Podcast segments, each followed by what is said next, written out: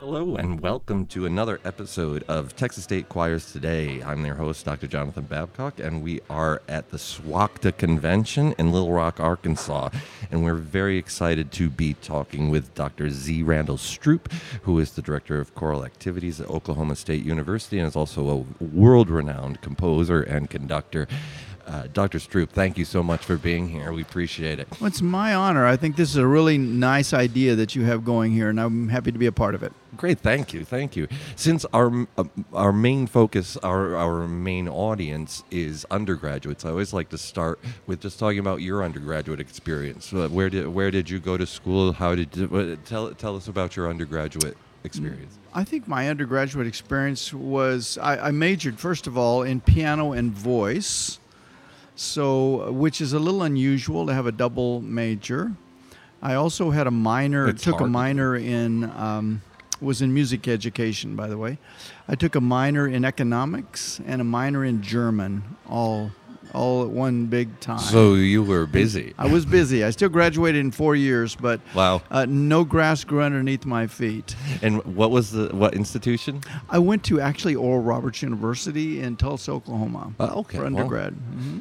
And certainly all of those things came together into what what your career. You know, it really now. did because uh, as a composer, uh, of course, you can't know everything about every instrument, but certainly having a strong knowledge of the piano and a strong knowledge of choral, and I was also a brass player uh, there, so uh, of that part of it. So I, I felt pretty well rounded in that sense. Hmm Great. And I've I, also going through uh, your bio and such. You've had some wonderful mentors. Particularly the one that stuck out to me was Margaret Hillis. Uh, Margaret Hillis was just you know she was one of the very of course you know the, the very first symphonic choir directors that really.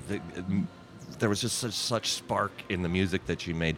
Tell tell us a little bit about working with Margaret. She, she is an all business conductor. She really was. And I would fly to Wilmette or to Chicago, which is right below Wilmette, uh, once a month, and I would spend two days with Margaret, two mornings. I would take the train up to Wilmette to her home. She taught in her office upstairs and uh, from 9 to 12 and she was at 9 o'clock it started and exactly 12 o'clock it ended and uh, we studied all the large works uh, you know brahms requiem and carmina burana and haydn creations and uh, just all those uh, that's what we did. And in the evening or the time between the two days i would go back to the hotel and she would give me her parts to like the haydn creation or any of the big works that she had herself bowed and i would copy all those parts. So i have her bowings and her markings on probably 30 large works Oh my goodness! and what a- so she was kind enough to let me take them overnight, and so I made copies at one of the copy shops there. So, but she was all business, and she would often have visitors in her home. Like one one time, I remember she had a, a visitor. She named. She says, "Well, Danny is here." And I, she said, at one moment. So I, I looked out the door, and there's Daniel Barenboim standing at her, yeah, Danny, in her in her uh, living room, and they they talked for a couple of minutes, and then she came back up, and you know, she's she never said a word about it. She just sat on, and kept talking about the score is in front of us. But yeah, she was quite an inspiration. And I had her also come down to Omaha, where I was working at the time, and conducted a concert there for us. Oh, terrific! Yeah. great. hmm And I, I have I have to give you uh, some uh, props. I I found that most composers are not really good conductors, and vice versa. But you do both. How do you balance both of those things? Hmm. Well, balance could be uh, just knowledge about both crafts. It could also be balancing just the sheer schedule of that's maintaining those two. sure. Yeah. Uh, I ride every day between 4 a.m. and 6 a.m. just just uh, without fault. So for me, it's a routine, and so the creativity is not something you just like turn on on the weekends or whenever you have a few moments. Mhm. It really has to be something that you, if you're serious about it, that you have a dedicated time to it every day. A dis- it's a discipline. And you find that when you do sit down, at, even though it's 4 a.m., that uh, it's amazing how much thoughts come to mind because your body and your mind is just so used to it. it's used to turning on at that time, and um, so you can And I imagine there's very little distraction. there's no at- at no no one's calling at that hour. right. and uh, you know the day is fresh, and and you're not mulling over what you didn't get done the day before and all that like you would in the evening. Mhm. Um, so I find it to be the best time at, uh, to do it. And then the conducting part really feeds that, and vice versa. You know what works in rehearsal.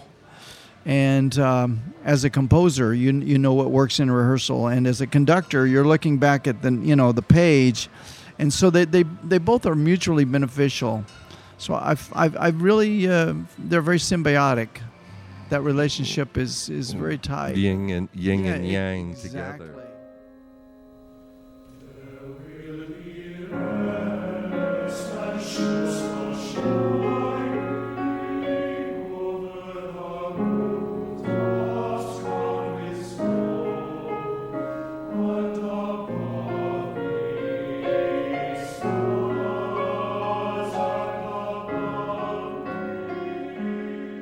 Some of the influences on your composition? I, I, I've, I found a lot about your conducting. Who, what, what? Do, Uh, two two main influences really. One one is Cecil Effinger. He was a an oboist at the University of Colorado, but the main one was Norman Lockwood. Norman Lockwood and Cecil Effinger both studied with Nadia Boulanger, who's the great French course. teacher. And um, so I studied with Norman for about 18 years. He was like a grandfather to me.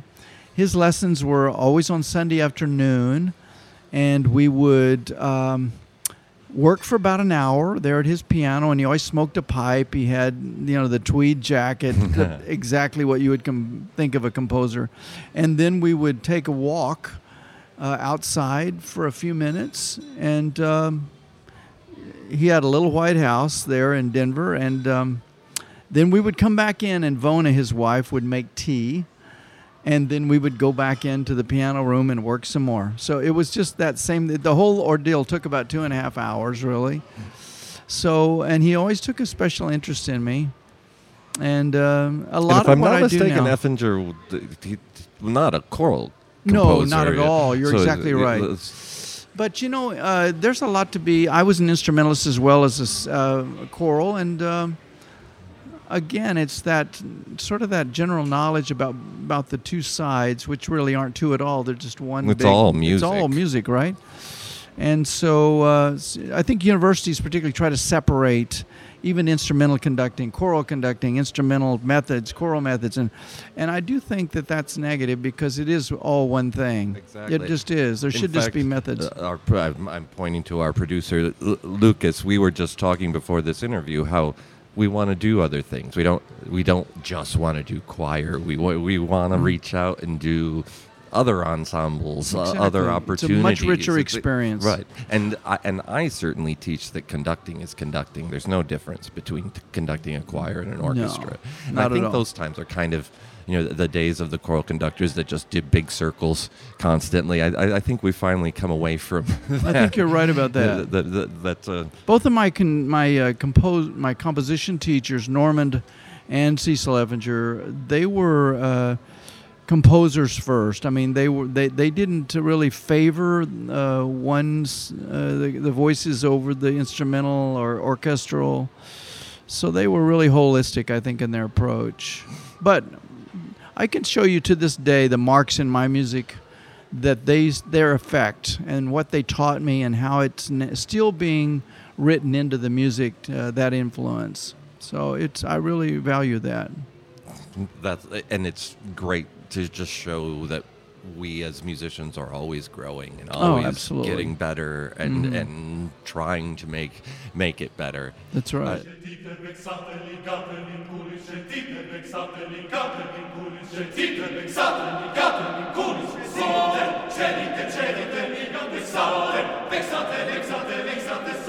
Sentite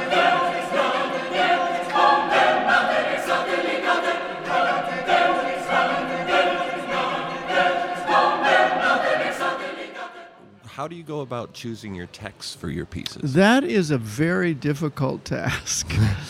you can always choose the, you know, there's always a body of text, maybe a hundred, that everybody writes to. You know, a lot of your Sarah Teasdales and uh, just a, a, lot of Psalms, for instance. Um, but to really find unique texts that have not been set or haven't been set but once or twice is is tough, Mhm. and it takes maybe out of a.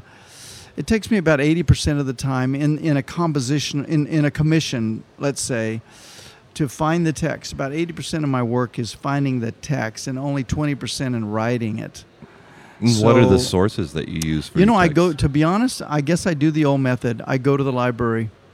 What you see on Google is only about five percent of the poetry in print, and it's usually the hot poetry that, that they're Mm, trying that to everybody promote. reads. right? Because they want to sell ads.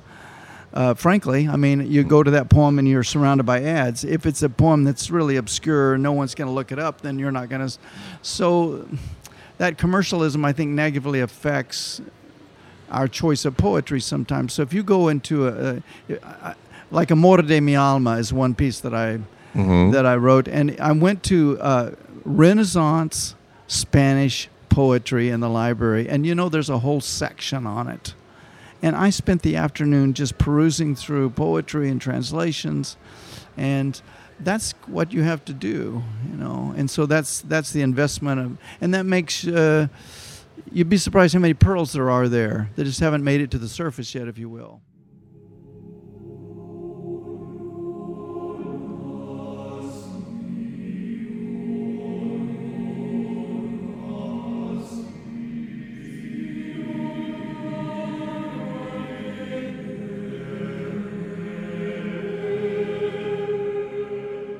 You're talking, it, it's striking me that yes, most of the pieces I know of yours are not well-known texts. No, they're yet not, they're and incredible texts. they're beautiful really, texts. They're really exciting I or don't- beautiful, but they. I don't write my own text except for on rare occasion, um, because I think writing poetry is takes the same sort of craft, time, energy, education that writing music does, that architecture does, that.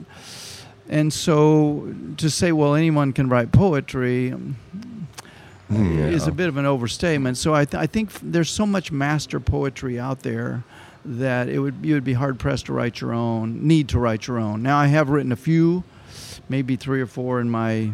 I have 180 published pieces, but I don't. I don't make it a matter of habit by any stretch. Mm. Do you have any particular favorite poets or sources that you use? I think Garcilaso de la Vega Mm. is um, he's a Renaissance poet of the Spanish Golden Age. He's one of my very favorites. Uh, certainly, everybody loves Sarah Teasdale, I'm sure. of course. Um, there's just a whole uh, Robert Frost. I've, I've said a couple of his poems, and he's just an American favorite, of course. Sure. Every- again, everybody Mhm. loves Frost. Um, a lot of your Scottish poets, um, particularly um, Scottish and British, I'm really attracted to. So there's just it's just an, the fount of uh, the fountain of poetry is so huge that there's really no reason to write your own unless unless uh, somebody's just doodling at the piano and comes up with an idea. Right, or You know, and we all do say. that. But, Oh, yeah. but I I would say nine times out of ten, those works don't come out very well because Well, the composer's yeah. not a poet. a composer's not a poet, yeah, and and you know, for those that like to do that, then I think it's great. They have their right to do it, but Sure. I, I think, uh, but I think if they would explore some of the master poets, they their writing would even be better because they'd be more inspired by it. There's more layers of complexity within a poem. There's it more that you can the react form to. that you're going to write. Sets the form, yeah. If you had to choose one, if you had to choose conducting or composing, which would it be? Well, com- I would choose composing. Would you? hmm That that you feel like that's the, that's your Right. m- I hope that I don't ever have to do that. But no, uh, me too. yeah, but that's uh, that's my true love. I think is sitting down. You know, it's. I grew up on a ranch in New Mexico, and uh, I'm used to being. It's a solitary life out there, you know, hmm and uh, I'm used to sitting in silence and just thinking, and just thinking, and you'd be surprised how much music comes through your head. It's Mm. there's no problem with thinking of tunes. The problem is sorting out the tunes, the one tune that you like among 50, you know. So but but it's because, you know, music is is created on a canvas of silence and one has to be in silence to for that to start pouring onto the paper. But I think every human being has a great deal to to give if they only get in a, a position where they can actually listen to to what's in their head. It's, And listen it's to the incredible. silence. Listen to silence, yeah. One of the main things you were here to do today was the uh, conducting master class with the students that applied and, and Mhm. came in. Uh, we had six students this morning that you worked with. Talk to me about your philosophy. I enjoyed your work very much this morning. I, Thank I, you. I, as we were walking in and preparing for this, I, was, I think he was right on the money with everything. He said, "You never said anything. Don't do that, or Mhm. never do that." You took what the students offered and just made it a little bit tighter. Talk talk to me a little bit about your philosophy of conducting and our role and uh, uh, what do you, what do you uh, uh, think is are the important things for us to tackle as com- con- conductors? What's our role in this whole? I think to really try to recreate what the composer had in mind, as much as we know.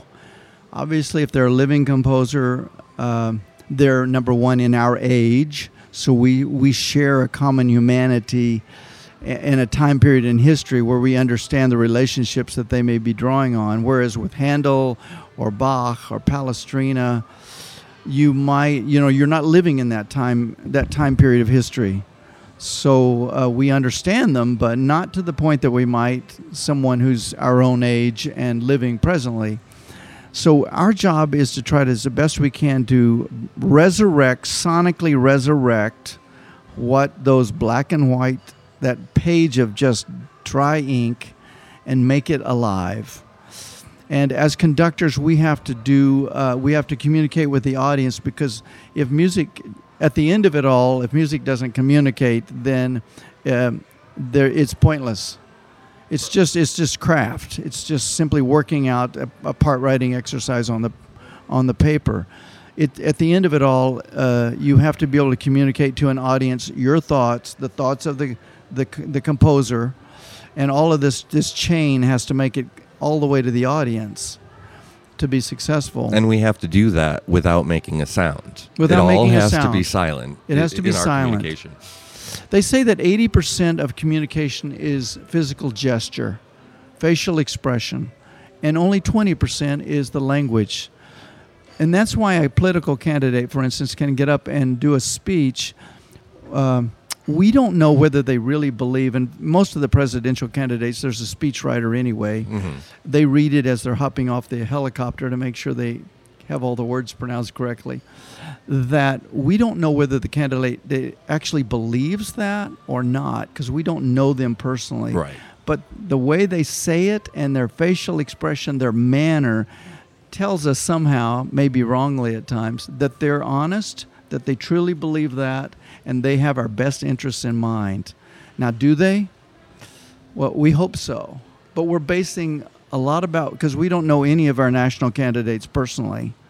Um, we only read about them and maybe what the pundits say about them. So it can be a really scary process. right.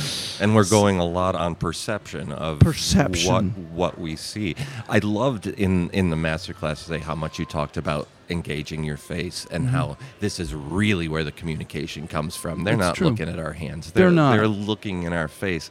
And I find so so often with my own conducting students that's the last thing they think about. Yeah, they're That- they're busy getting the patterns, which of course have to be there. It's it's your craft. It's like being able to spell a, words and being able to write complete sentences, but you cannot communicate with your neighbor. You only know you only know the craft of putting uh, English together, let's say, but you don't use that to communicate. It's just a craft, and so you've you've missed. You didn't take that final step that puts it all together and uses it to connect with another human being. hmm And so, and, and I, I, I try to tell my students that that's that's where the music becomes your own when you've put your own personality Mm-hmm. on it when you when you've when you have conviction and belief in what you're doing and you're showing that that's when it's your piece it's not somebody else's It's or not a recording that's laying around. It's yours. You've made that music, but And you have to put your personality on it. Some people interpret one of my works, let's say, quite a bit differently than I did or I do. And I always lean back and go, well, isn't that great? Because uh, they have every right to to try to represent my work, but also their uh, connection to the, the piece to their audiences in the way that they think is best so that they can it can be organic to them. It can be honest.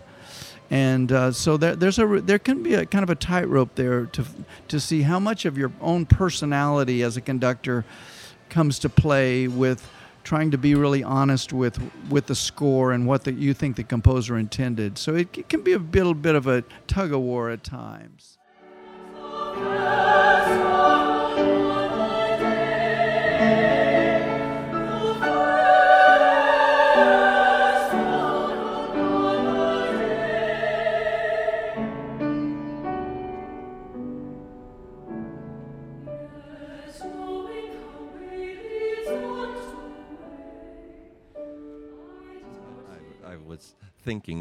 when we were talking about your compositional process of letting go of it, and you know, uh, so you started, you've done all all of the work, you found the text, and then at some point you have to say it's done. it's done Uh, how do you how do you get there? And Not then well. and then Not- just letting go of it, and like you just said, letting somebody else do it Mm. in a way that you didn't really think about, but not storming the stage and telling the guy stop. You know, sometimes it's better. Sometimes their interpretation, you lean back and go, Well, I didn't really intend that, but now that I think about it, that's a great idea. And so. Oh, uh, that's great. I yeah, love that you're open to that. true. That's terrific. And you just lean back and, and then the next time you conduct your own piece, you integrate what someone else had just done with it, and you go, you know, that's a great idea. I think I'll steal their idea. So uh, yeah, music is fluid, and we all should be in this business together and not be territorial. We certainly want to be uh, guardians of our craft and uh, try to constantly push our horizons, our parameters. But uh, I think we can do do that in a very civil way and really honor our friends and other colleagues that are conducting across the country and composing. And there's room for everyone. Absolutely, it's it's not a sport where we're beating each other. It's true. As we we are all in this commu- community all Mhm. all together. Well, thank you so much for taking the time out of your day to, to do this interview with us. I, re- I really enjoyed talking with you, and uh, I look forward to hearing your next piece. What, what what's what's on the burner now? Well, I probably shouldn't say this, but I have a piece that is due on February 1st. Now, that is behind us. I am 35 days or so behind. Somehow, so- the creative processes don't care about deadlines. It Yeah. seems like I wish that it, they did because then I would be a little more on time. So you'll find me the rest of the weekend really scurrying about uh, finding every available minute uh, uh, to write. In the middle of the weekend, after I leave this conference, I'm conducting the uh, Beethoven Mass in C at Oklahoma State University on uh, Saturday night. So that'll be uh, a good interruption, but a little bit of an interruption in the process of Mhm. having extra time. And um, Can so, you like tell you us what it is? What's that? Can you tell us the title? of the Oh, oh, well, it's a it's a commission for a huge church in uh, Houston. It's their 50th anniversary oh, in May, so it's not like that you can um, you can put it off and tell them I didn't quite get it done. I'll get it They'll to you next year. upset. Yeah. yeah, suddenly the 50th anniversary becomes the 51st anniversary, which isn't quite as celebratory as the 50th. So, so it's one of those that you will get it done. So, yeah, so I feel quite confident.